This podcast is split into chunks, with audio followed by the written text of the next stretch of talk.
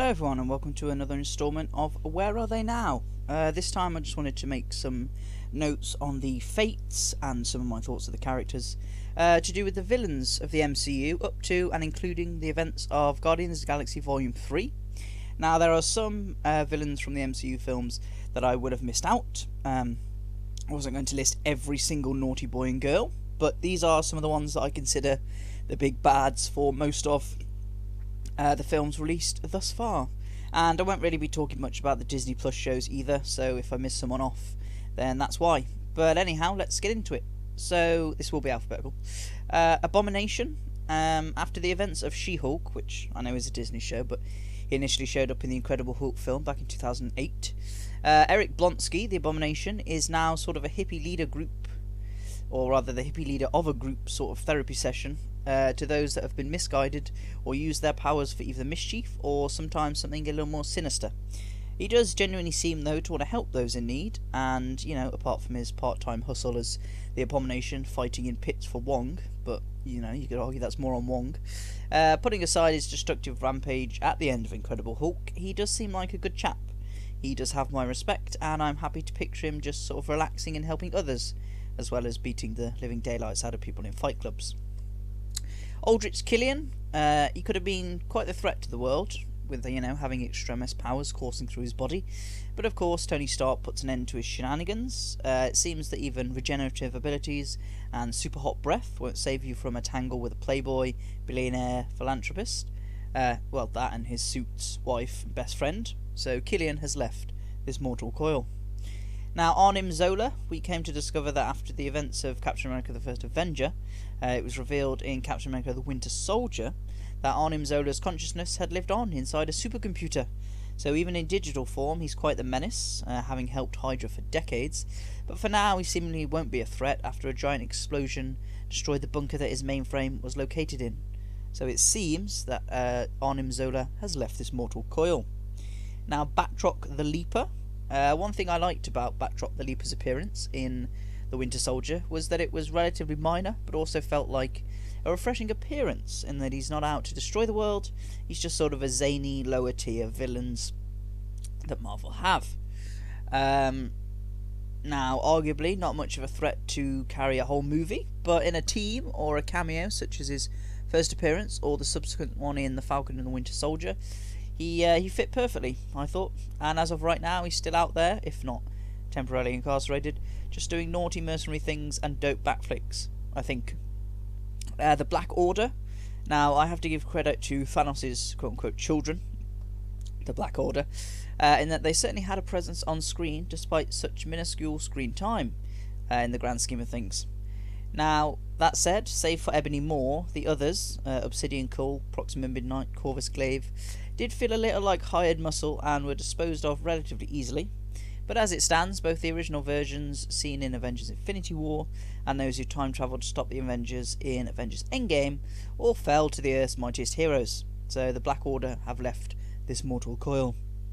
So Crossbones, uh, initially in Captain America the Winter Soldier, Brock Rumlow uh, appears to be on the side of good, but let's be honest, he seemed shady from the start, and it turns out that's because Rumlow is an agent of Hydra, and after having a building collapse on him at the end of that film, somehow surviving, it's not until Captain America Civil War that we see him again. This time he's in full crossbones getup, which does look pretty rad, but despite being a fearsome mercenary, so it's hinted at, there's very little that you can do when Scarlet Witch decides to contain the explosion of a bomb you've detonated and trap you within its radius. Crossbones has left this mortal coil. Dormammu is one of MCU's villains that has, as of right now, survived his encounter with our heroes. Uh, during the events of Doctor Strange, the titular hero managed to bargain with the ruler of the Dark Dimension and save Earth. So, for now, that is, and I imagine Dormammu will be back. I think he's confirmed to be, and I believe it's supposed to feature heavily in the third Doctor Strange film. Not much to say about Dormammu at this point, but he did look pretty awesome. Uh, Ego, so despite being a naughty and also very horny and promiscuous one of the Celestials, Ego was not able to overcome a fight with Star Lord and the rest of the Guardians of the Galaxy. Now, admittedly, Star Lord is half celestial and so had powers of his own to boot, but had Ego's plan succeeded, there'd be a heck of a lot more mini egos running round. And technically, he wants to take over everything, but he didn't seem to want to destroy or become a straight up dictator of the universe, if that makes sense. And although it's probably for the best he was destroyed in a magnificently over the top fashion, Ego has left his mortal coil. Gorr. Now, despite the critical reception to Thor Love and Thunder, I'm a really big fan of the film, and to each their own, and I thought Gorr was done well if you take the interpretation for what it was. Now, I liked his semi redemption come the end of the film, and the parental themes resonated with me, as well as the notion of the creator or creators being a bit of an arse. Now, he's one of the creepier villains in the MCU for sure, though, you know, due to the fact he's dead, we'll never get to see if he'd have found another way to fell all the gods. Gorr has left this mortal coil. Now, Hela, uh, during the events of Thor Ragnarok, Hela's rage and revenge easily shine through. Her contempt for Odin is unsurprising when her backstory is revealed, and this adds some depth through her character. Now, of course, she uh, ultimately lusts for power and what she believes she should be hers, uh, so she's just as bad as the gods that she aims to topple, really, and this proves her downfall. But that and the fact that she faces off against a giant fire god would also be her downfall. Hela has seemingly left this mortal coil. Now, the High Evolutionary, uh, you know, is quite possibly the most sadistic and sickening villain in the MCU to date. Some could argue his ideologies aren't as extreme as other villains, nor his ultimate goals, but when you see the performance on screen, it's hard to believe any sense of redeeming quality lies within the chap. Now, the notion that he doesn't believe in gods, and that he has stepped in, oh, pardon me, to do their work, is egotistical and haunting in equal measure. At the conclusions of Guardians of the Galaxy Volume 3, his fate is a little ambiguous, but a deleted scene uh, just seemed to show him imprisoned on Knowhere. now I'm going to take this as fact because it means I can imagine a scenario where he comes back to do even more mad experience and must once more be put in his place. So Justin Hammer, uh, it might be because it's Sam Rockwell uh, playing Justin Hammer, but I think the character is hilarious. Uh, he's just an arms dealer who gets in way over his head to try to be the top dog, and really does see himself as God's gift. Now you can't knock the guy for having uh, confidence, even if it is incredibly misguided and after the whole trying to build his own army of robot suits and causing a bit of a kerfuffle thing, uh, Hammer is still in prison. Though I would be more than happy for him to just pop up now and then, or simply be referenced as a shady arms dealer supplying naughty boys and girls. Uh, I think there are a few references to him post Iron Man 2, but he's yet to make a brilliant comeback. Uh, Kaecilius, I think that's how you say it. Uh, I felt he was a little wasted in Doctor Strange um, the character, as in not he was just drunk. Uh, he was clearly adept in the mystic arts, and his outlook on his actions were more complex than simple ruling and conquering. Uh, he wanted to genuinely, it seemed, help humanity, even if his methods of doing so were blatantly a little more harmful to anyone who hadn't been corrupted and tricked by Dormammu. Ultimately, his crusade came to an end by the time the credits of Doctor Strange rolled around, so we won't get to see if there's any potential for him to change, or if he'd have taken an even more extreme path to achieving his goals. Kaecilius has left this mortal coil. Uh, Kang. At the time of writing this, I can't say too much about Kang because his appearance in Ant Man and the Wasp Quantumania. Uh, apart from that appearance, his role in the MCU is largely being teased rather than shown. Did have uh, a different variant of him, obviously being present in the Loki TV series. Um, you know, but it's rather a sort of Thanos in his initial build-up in this way. Uh, there's also the fact that there's thousands of Kangs out there, um, so it's hard to keep track of which one's which at this point. But that said, the Kang that we get in Ant Man and the Wasp Quantumania is formidable, and I personally did feel uh, immediately like he was a threat. I won't say that version of Kang is dead because it's heavily hinted at that he's not, and uh, that is the version who will be the big bad Kang later down the line, I think. So I look forward to seeing more of the character and where the story goes. Uh, Killmonger. Now, I've always said that I recognise I'm not necessarily personally suited to comment on the themes and how Black Panther resonated with larger parts of an audience. Uh, but if I just try to look at Killmonger on the action based level, as in the actions he takes, I honestly just saw him as sort of no more than a hypocrite and never felt he was a particularly well written character. This is, of course, just my opinion. I recognise the atrocities of the past he refers to should never have happened, but I always felt that he could have been better than those that came before, but he didn't choose to be. Uh, that's just how I read it anyway. Um, it's just my opinion, you know. Yours may differ, that's fine. But ultimately, a fight with the Black Panther meant that he wouldn't get to enact his reign of terror due to him dying in a final confrontation. So Killmonger has left this mortal coil. Uh, does appear in the second film as sort of the apparition thing when uh, Shuri goes to the magic place that's part of Wakandan afterlife. Uh, but otherwise, pretty sure he's dead. Uh, Loki. By this point, I'm not even sure which Loki it is that we're following on screen anymore. Uh, the original one was defeated in the Avengers, but then went on to somewhat of a redemption arc, and in all his appearances up to Avengers Infinity War, in which he died. But then there's the alternate version of Loki that didn't die, and is now roaming around the cosmos trying to be a good man and right the wrongs uh, that he caused at the TVA, and you know may have ruptured the universe by killing He Who Remains. Uh, whilst we aren't there at the time of writing this, Loki season two is fast approaching, so we'll probably clear things up more. But as of now, Loki is still very much alive and still very much a mischievous boy, or one version of Miss anyway. Uh, Malekith, uh, you know, he just wanted to create a place for the Dark Elves to live because you know revenge for the fact they were banished, and it's pretty standard stuff. Uh, it was also at a time when Marvel just seemed to often one and done many of their villains, but I thought he was menacing, and of course you can tell from that previous sentence that Malekith is very much six feet under, or rather scattered in the winds, after his last stand against Thor but I would be happy to see him come back and get another chance somehow, uh, especially if we get to see more of the Dark Elves. Now, MODOK, uh, let's be honest, Yellow Jacket, who was Darren Cross before his final fight with Ant Man, which we learn he was rescued and transformed by Kang into MODOK, was far more menacing than MODOK, who was simply treated like a joke. Not even like a joke who could get stuff done still, he was just a joke. Uh, it's a shame, really. I don't have much more to say on this entry because I get a little riled, but at least he died fighting the good fight so MODOK has left this mortal coil. Now, the Red Skull, initially he was a very naughty boy, obviously, taking Nazi ideology, and went even further in his quest to dominate the Earth by using the Cosmic Cube to enhance his technologies and army. Now, had he succeeded, there's no doubt he'd have tried to spread Hydra across the universe, good heavens. But, you know, there was still Captain America being able to stop him, and over half a decade of films later, we'd come to learn that Red Skull now lives trapped on Vormir, as the keeper of the Soul Stone. Now, some would probably rightly argue that this is punishment for his sins. He doesn't seem to regret his choice either, and is even a little bitter that he can't have the stone, so maybe he should be punished this way.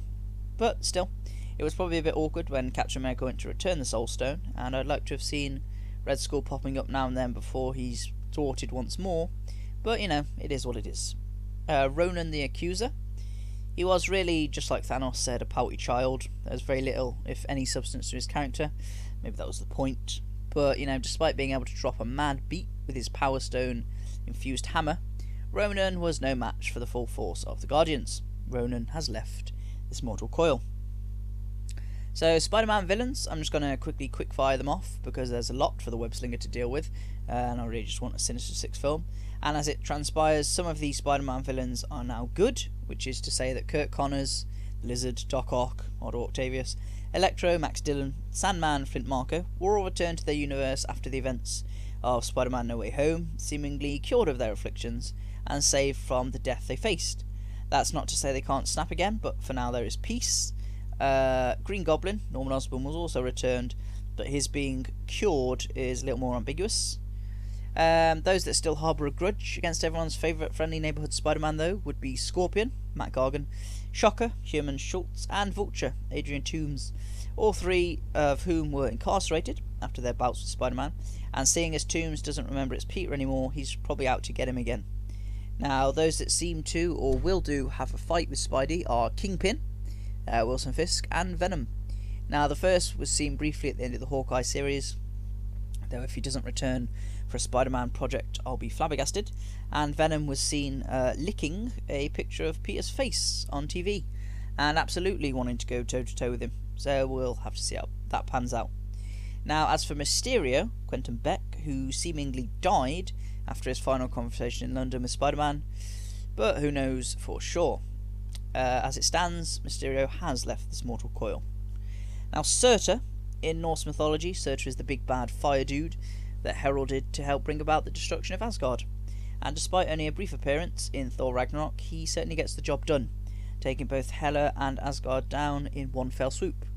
Uh, did he die? It's not necessarily confirmed, so I'm going to say that his essence is out there somewhere and that he could always come back.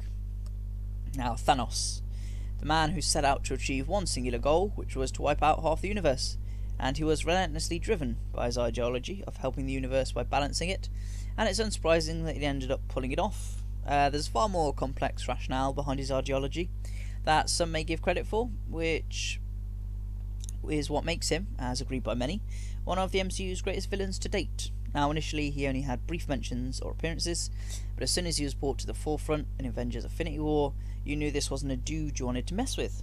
Unless you have Stormbreaker and you can chop his head off, or a nanotech gauntlet with all the Infinity Stones inside. Then you can defeat Thanos. Thanos has left this mortal coil.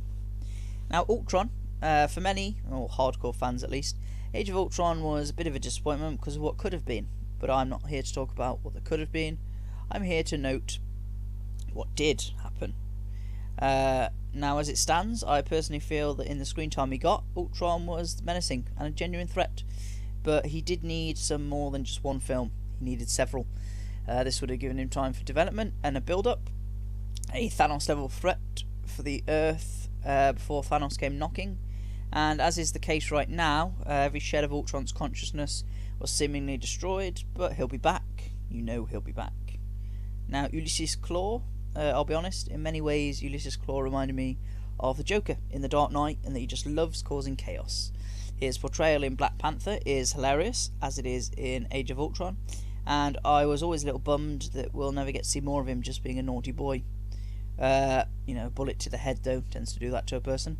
So Ulysses Klaue has left this mortal coil. Now, Whiplash. Um, I know this isn't a widely held sentiment, but Iron Man 2 is my favourite Iron Man film, and one of my MCU favourite films overall. Uh, maybe it's just because at the time of release I was quite into weightlifting too, but I always really liked Mickey Rourke as Whiplash. There was a physicality and threat to his character that felt real, for want of a better word, and uh, the fact that he has two giant whips as his choice of weaponry was always pretty rad to me. Now, I do like that he tried to point out the hypocrisy of Tony Stark's legacy too, but ultimately he still fell in the final confrontation with Iron Man and War Machine, so Whiplash has left this mortal coil. Now finally, Zemo. Uh, I must give credit to Zemo and note that he did very much cause a rift between the Avengers that will go on to have a knock-on effect for years down the line. Uh, the fact he has now powers makes it even more impressive. And that said, post Civil War, his appearance in Falcon and the Winter Soldier had him more as just a common criminal, but one with wealth, so I guess his appearance in Thunderbolts will give us more time with his character. But for now, he's still very much alive and kicking. So there we have it then for this uh, Where Are They Now? There are some villains from the MCU films I've missed out, as I said, but I did note this wasn't going to be a list of every single naughty boy and girl, just those I consider the big bads for each film, or most of the films. Uh, I'll repeat that I didn't really want to talk much about the Disney Plus shows, so if I miss someone else as well, that's why. However, all said and done, that's uh, that's going to wrap this up. So all the links to anything uh, social-wise are in the description below, as is the link for the blog, YouTube, and podcast channel. Just switch out those for whichever medium you're listening on. Um, but as always, take care, stay safe, bees and nugs.